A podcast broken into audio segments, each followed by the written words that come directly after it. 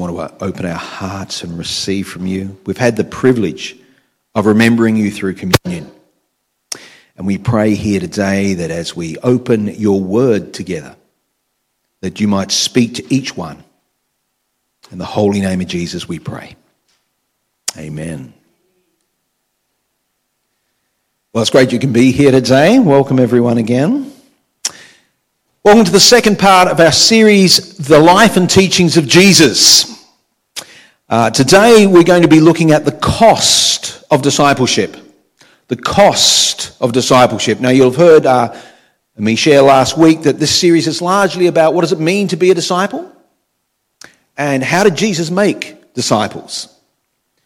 Um, I'll mention the study book one more time as well. As part of the discipleship process, of course, uh, we can do more than listen to the preached word of God at church, as important as that is. And of course, as was mentioned, you can catch up with these messages online if you want to hear it a second time or you missed it because you couldn't be at that Sunday. But secondly, we're encouraging people, use this in your personal quiet times. They're freely available. Uh, spend some time further reflecting on those passages and uh, considering the thought provoking questions. And as well, we're encouraging people consider joining a small group Bible study. I was actually at the Friday night one uh, this week. Uh, Tom leads that one. He's uh, theologically trained and he's an excellent Bible study leader, uh, very, very gifted in that role. And, um, you know, it just helps this journey. We're listening to the preached word, we're further med- meditating on its passages, we're discussing it in a small group. And finally, I'd always say to people, let's live it out. Let's apply it in our ministry teams. Let's apply it in our workplace. Let's apply it in our families. Let's live out the things we're learning. Well, today, as I said, the topic is the cost of discipleship. And let me, let me read to you the primary passage we're basing this in. It's Luke 14, 15. It's often referred to as the parable of the great banquet. When one of those at the table heard him, uh, when one of those at the table with him heard this, he said to Jesus, Blessed is the one who will eat at the feast in the kingdom of God. Jesus replied, A certain man was preparing a great banquet and invited many guests. At the time of the banquet, he sent his servant to tell those who had been invited, Come, for everything is now ready. But they all alike began to make excuses. The first said, I've just bought a field and uh, I must go and see it. Please excuse me. Another said, I've just bought five yoke of oxen and um, I'm on my way to try them out. Please excuse me. Still another said, I've just got married, so I can't come. The servant came back and reported this to his master. The owner of the house became angry and ordered his servant, Go out quickly into the streets and the alleys of the town and bring in the poor, the crippled, the blind, and the lame. Sir, the servant said, What you have ordered has been done, but there is still room. Then the master of the house told his servant, Go out to the roads and the country lanes and compel them to come in, so that my house will be full. I tell you, not one of those who are invited will get a taste of my banquets. This reminds me a little bit, believe it or not, of um, my wife's 21st. We were newly married, and uh, I didn't necessarily understand um, how ladies communicate that well. Probably still don't. And uh, I'd asked Pamela, um, Do you want a 21st birthday party?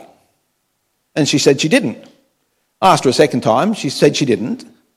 So the day before her 21st birthday, she was very surprised to discover I had not organised a party for her. I said, But you said you didn't want one. She said, Of course I want one. anyway, so I'm, I'm frantically on the phone then that day, calling up our friends. But a little bit like the parable, all alike they began to make excuses. And uh, uh, it's, uh, yeah, yeah, yeah, because um, that's true, it is the 3rd of January. And that is true. Some of them were on holidays, and some of them just had stuff on that weekend. And anyway, in the end, a lot of them couldn't make it. Two thirds of our friends couldn't be there. Um, and then Pamela had a fantastic idea. Uh, Pamela was studying to be a nurse at the time, but what she was doing uh, as a job part time was working in residential support homes. Uh, and so uh, it was fairly new at this time that um, the government had decided they wanted to get intellectually uh, handicapped people out of the big institutions and get them into residential homes where they could live a, live a more no- normal life. Uh, but m- many of them only had the intellectual ability of a two or three year old, and so they needed carers. Well, Pamela was a carer. There was a, there was a job, a couple of different residential homes. And she thought, well, why don't we invite them? Thought, That's a great idea. And so we, we did. We invited them. And also, Pamela and I both used to uh, sometimes connect uh, with teenagers at a fusion house. Uh, for those who don't know what that is, um, many years ago, uh, Mal Garvin organised these homes, uh, it was government supported in the end, where um, teenagers, it might be because of violence in the home, it might be because of drug use, it might be because of sexual abuse, whatever, they needed to get out of the house where they were living, at least for a time. It's not necessarily long term, but a few, few nights or a few weeks. And uh, Pammy and I connected with one of those houses, and of course, these young people were too cool for school. You know, they had their trendy haircuts and their trendy clothes, and they had a bit of attitude and stuff. We invited them as well.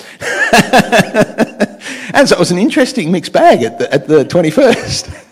And uh, one of my favourite moments is one of the young guys I'd been connecting with, he was 17 year old and he played guitar and he had a pretty cool haircut and stuff. And we were having a jam and one of, one of the intellectually uh, handicapped girls, she keeps coming up to him, brushing his hair and saying, Oh, my boyfriend, my boyfriend, my boyfriend. And uh, we had a big barbecue on the go and she accidentally burnt the back of his neck with a sausage when she was brushing his hair. anyway, he took it really well. I was actually uh, surprised at how well he took all of that. But it was a fascinating experience. And afterwards, we thought that was great. That was great that we actually uh, had a bunch of friends not coming, so we decided to do something different. And uh, it reminds me of this parable a little bit.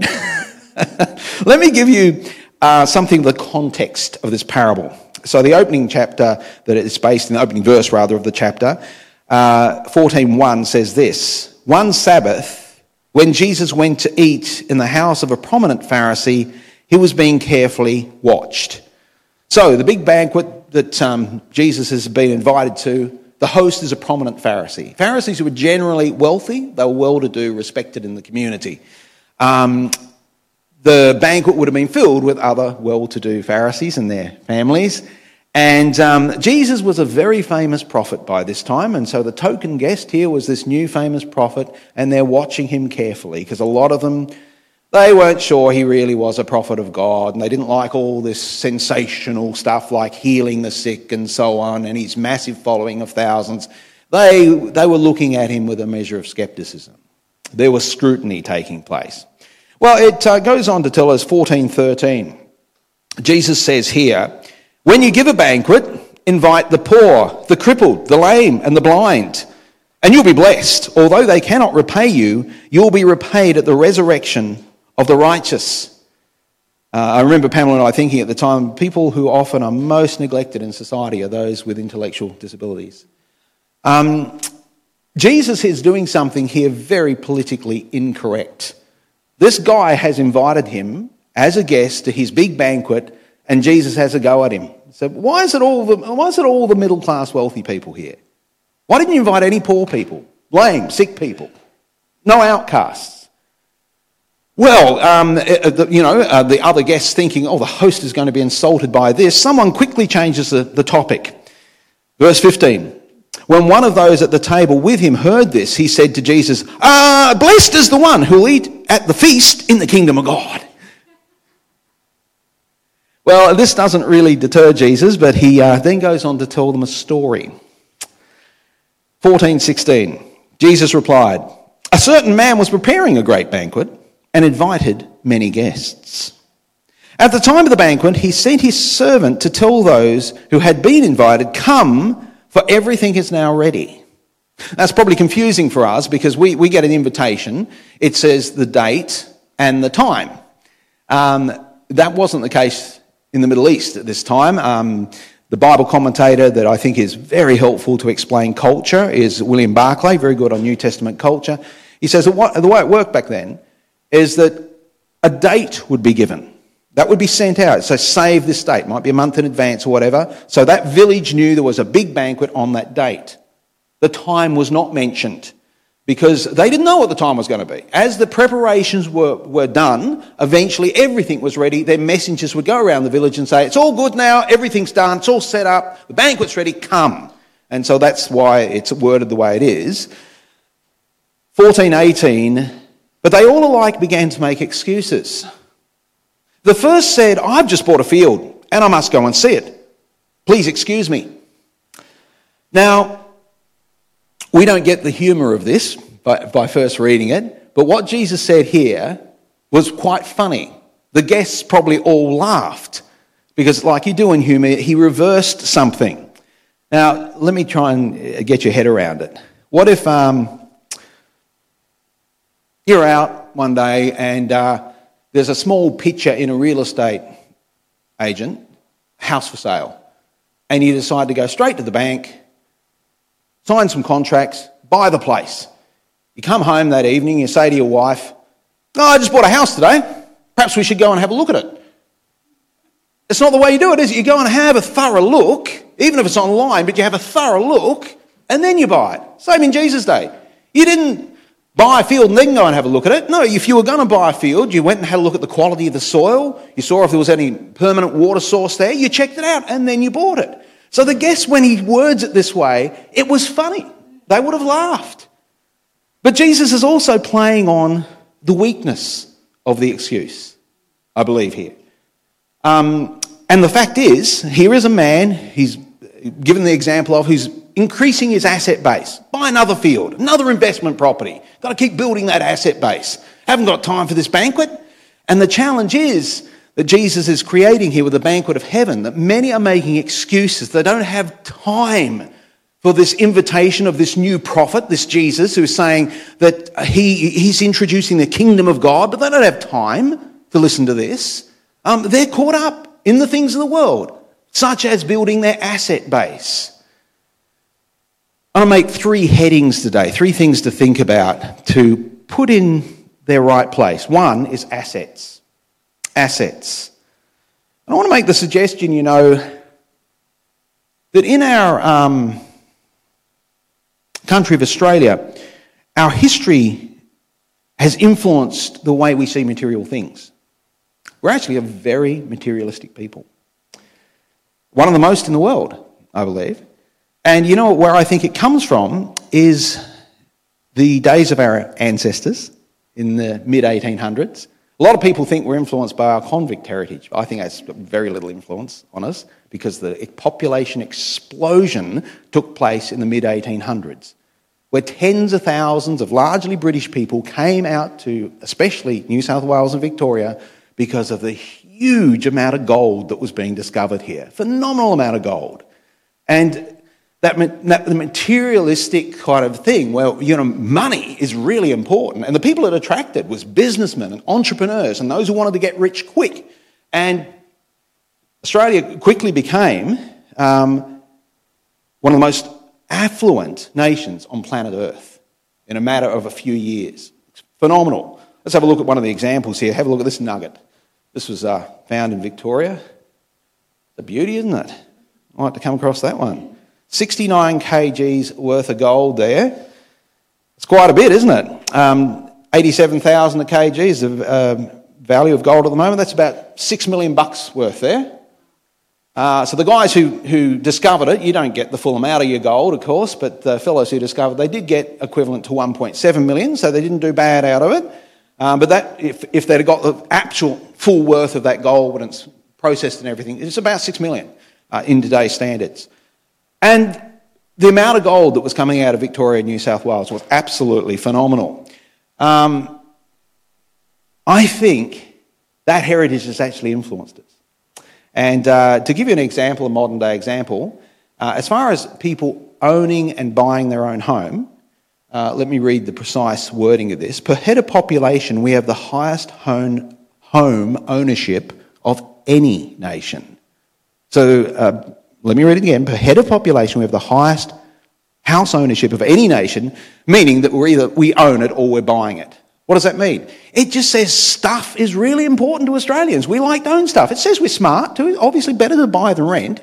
But at the same time, it does say something of us. Materialism is very important to us. We see it as a very important thing. But, friends, let me suggest this the pursuit of assets can prevent us from seeking first the kingdom of God.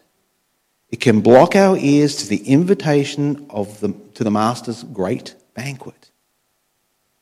Jesus, not long before this um, parable's told, he says this 12:15 of Luke.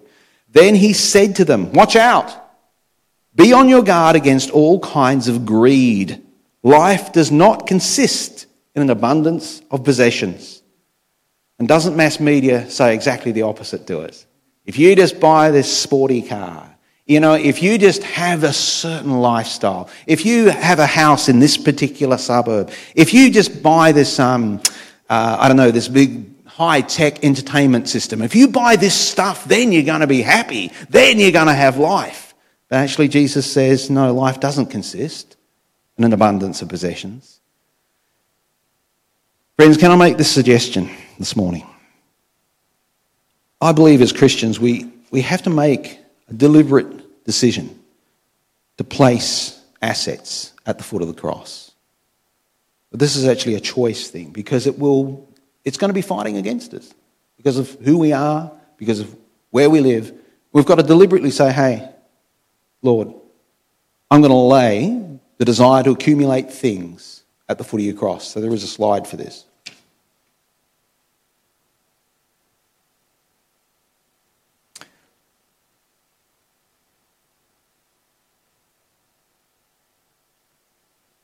Luke 14, 19 says this. Another said, I've just bought five yoke of oxen and I'm on my way to try them out. Please excuse me. Same sort of thing, same sort of humour. You got the idea? Remember, I talked a little bit about the oxen working together as a team uh, last week. Uh, so uh, you, you, throw a couple of oxen together, uh, they don't cooperate, they've got to be trained to cooperate. And until the weaker submits to the stronger, you can't get any work out of them. Now, what a farmer would often do, the fellow who's raising the oxen and training the oxen, he'll go and check them out and see which ones are working well as a team. You'll say, okay, I'm going to have those five pairs there, they're great. You make your decision based on how they're working together. So when he says, I've just bought five yoke of oxen and I'm on my way to try them out. Same thing, it doesn't go that way. You try them out first, then you buy them. Again, the guests probably laughed at this. This was funny. Uh, but Jesus, again, he's playing, of course, on the weakness of the excuse again as well. Here we see a guy who is um, wanting to, you know, plough more fields. Another five yoke of oxen and plough a lot more fields, plant a lot more grapes, sell a lot more wine, or plant a lot more crops, sell a lot more crops, whatever it might be. You know, he's building his asset base. Big, I want the biggest farm in my region. Let me suggest he's an ambitious man an ambitious man. Number two, ambition. Can I make the suggestion that uh, we can have an ambition that is surrendered to God or one that was never part of God's plan? And without God, you can realize your ambition and whatever that ambition might be. Let me talk about someone who became the most powerful and wealthy man on the planet. His ambitions were realized. His name was Nebuchadnezzar. Daniel 4:28. Let's read a little bit about him. All this happened to King Nebuchadnezzar. 12 months later, as the king was walking on the roof of the royal palace of Babylon, he said, "Is this not the great Babylon I have built as the royal residence by my mighty power and for the glory of my majesty. You know, it's I, my, and so on. He's very focused on himself. And so you can see him there. He's walking on the top of his, the flat roof area of, of his palace. He's looking out over this amazing city of Babylon that he's built, that he's the king of. And he's looking at his royal residence thinking how magnificent it is. Wow. I've made it. Verse 31. Even as the words were on his lips, a voice came from heaven. This is what is decreed for you, King Nebuchadnezzar. Your royal authority has been taken from you. You will be driven away from people and will live with the wild animals. You will eat grass like an ox. Seven times or seven years will pass by for you until you acknowledge that the Most High is sovereign over all the kingdoms of the earth and gives them to anyone he wishes. Immediately, what had been said about Nebuchadnezzar was fulfilled. He was driven away from people and ate grass like the ox. His body was drenched with the dew of heaven until his hair grew like the feathers of an eagle and his nails like the claws of a bird. Wow. He had to go through something pretty extraordinary, terrible, frightening before he submitted to God. The challenge, I guess, we face from a passage like that is what circumstances does God need to take us through to bring us to that place of surrender. Can I suggest the second area of ambition? Ambition needs to be placed at the foot of the cross, surrendering our ambitions, putting God first. One more excuse. Luke 14:20 says this. Still another said, oh, I just got married, so I can't come. Now, we don't pick it up from initially reading that, but um, the guy's not saying what we think he is. What he's actually saying, I have been married within the last 12 months. Let me uh, talk about the scripture that he's actually thinking about. Deuteronomy 24 5. If a man has recently married, he must not be sent to war or have any duty laid on him. For one year, he is to be free to stay at home and bring happiness to his wife. He is married. I remember my lecturer at Bible College, uh, Tim Dyer, explained this and said that actually, when Jesus was telling this story, the first two they'd have laughed at it, that one, they'd have been shocked. There's no please excuse me in the way the guy words this. He words it very aggressively. And what he's saying, oh, I've been married in the last 12 months. I'm not coming to your, you know, banquet. You know, it's said in quite an insulting way. But even though we're seeing the culture of that there, Jesus is still emphasizing something important. When called to the great banquet of heaven, our closest relationships, even our closest relationships, should not create an excuse not to come. The third area I'm going to mention is all relationships. All relationships need to be secondary to the call of Christ. Now, if you think I'm reading too much into that, shortly after Jesus says that, we see what he says to the crowds. 1425. Large crowds were traveling with Jesus, and turning to them, he said, if anyone comes to me and does not hate father and mother, wife and children, brothers and sisters, yes, even their own life, such a person cannot be my disciple. And whoever does not carry their cross and follow me cannot be my disciple. Oh, that doesn't make sense, but Jesus is always saying, hey, you've got to love one another. Why does he use the word hate here? What's, what's that all about? Well, there's two reasons, I believe. Bible commentators will generally mention these two areas. One, is Jesus has become extremely popular at this time. Thousands are following him. He's on the mouths of many lips. And he doesn't want people to just to follow him because he happens to be popular. He wants to kind of say, this has got to be really heartfelt. This is the real deal here. This is serious stuff. You can't just follow me because I happen to be popular. And so he uses something here to really shock people. But as our, our great Australian Bible commentator says about the passage, Leon Morris, Melbourne guy actually, the late Leon Morris, he explains it like this. He says, What Jesus is actually saying is the difference between, the distance between our love for him and our love for anyone else is as far apart as love and hate. In other words, we're to love him much, much more. We're much more committed to Christ than anyone even our spouse, even our parents, even our children. And that's a hard call. A lot of people can't do that. Speak to myself as well as I say this. Very hard to make that decision. But unless we can move to that level, he's challenging the people that you can't be my disciple, including yourself, your own desires. If you're unsure about that, let me read a couple of other translations. Luke 14:26, this is how the New Living Translation puts it. If you want to be my disciple, you must hate everyone else by comparison. Your father, your mother, your wife and children, your brothers and sisters, yes, even your own life. Otherwise, you cannot be my disciple.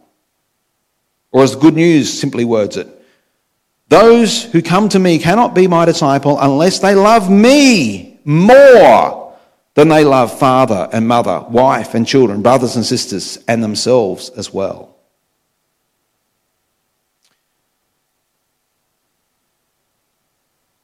the uh, motorcyclist and uh, founder of God Squad, the evangelist John Smith, the late John Smith. I had him out speak at my last church, actually. Great, great man of God. In one of his sermons, Beyond Disillusionment, he says these words Many try to fill the divine centre with a person. Many try to fill the divine center with a person. In other words, that aspect of your being that the Holy Spirit is to fill, we fill it with a person. And it can often be a marriage part. If I just marry this lady, then I'm going to be happy. I'm going to be fulfilled.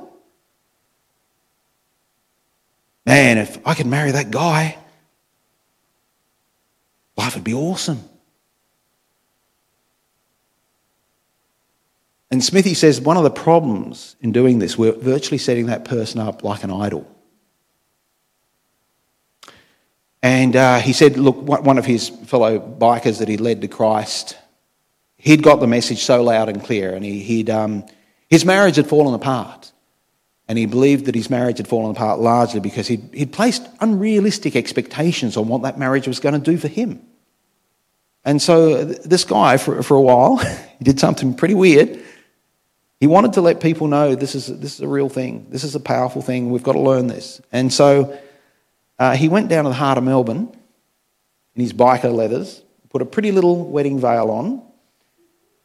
People walking past everywhere and held up a little sign. And it said, Don't try to get from your partner what you can only get from God. But the remarkable thing John Smith tells in the story, he says, it was amazing how many people stopped and wanted to talk with him about it.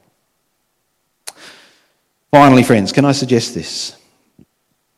We must place all relationships, all relationships need to be placed at the foot of the cross.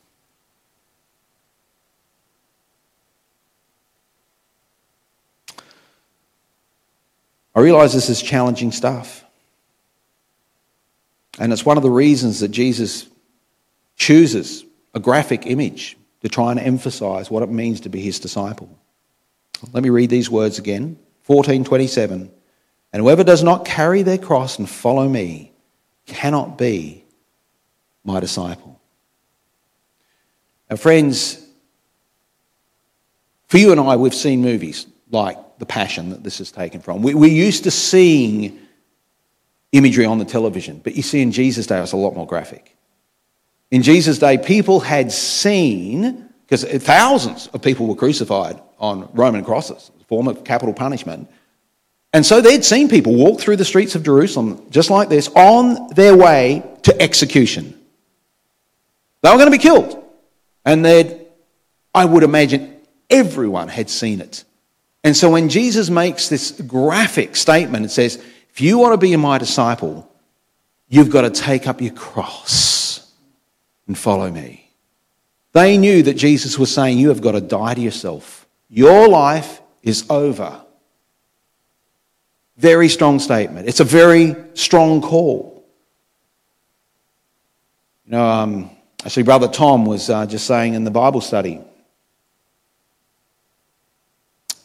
we can choose to kind of get connected. He gave an example of one of the famous American preachers. We can choose to embrace, I guess, a form of Christianity that is really a consumer Christianity.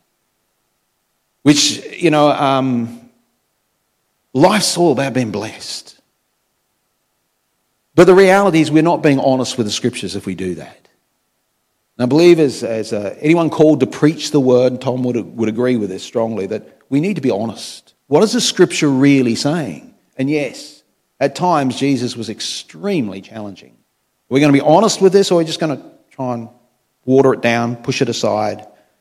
Still remember a lady in my Bible study group, a lady called um, Anne. She was a fairly new believer herself, and she said in the Bible study group, um, it was actually all alpha people, so it was uh, the Bible study of new believers, and she said, um, Christianity doesn't really demand as much as, like, you know, Islam or Buddhism.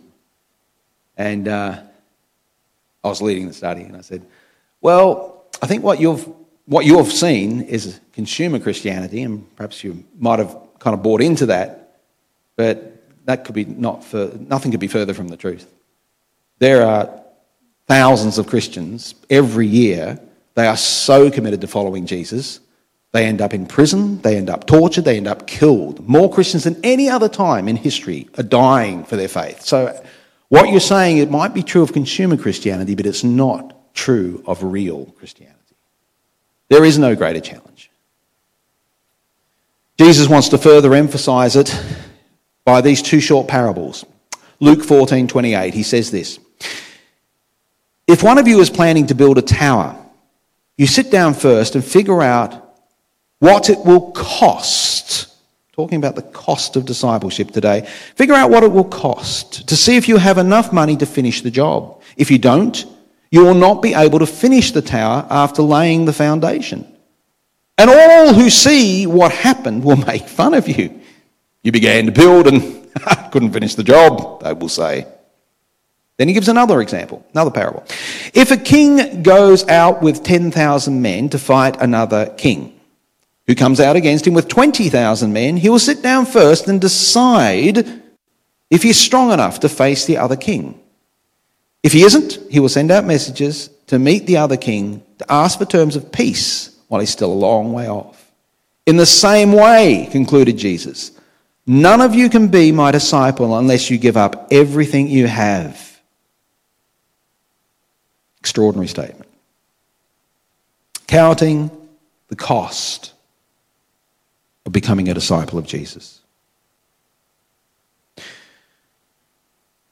Let me just put up that one scripture again. 1433. In the same way, concluded Jesus, no one can be my disciple unless you give up everything you have. Friends, here today, I'm going to call you before God to surrender. Surrender our desire for accumulating assets and sometimes the busyness that can create squeezes out our time for the Lord and His work. Our ambitions, personal ambitions, not necessarily bad things, but are they in first place or is Jesus in first place? And also all relationships those closest to us spouse, parents, children. Are we willing to put Jesus above or in first place beyond all relationships? Let's be upstanding as I pray for you. The band's going to return.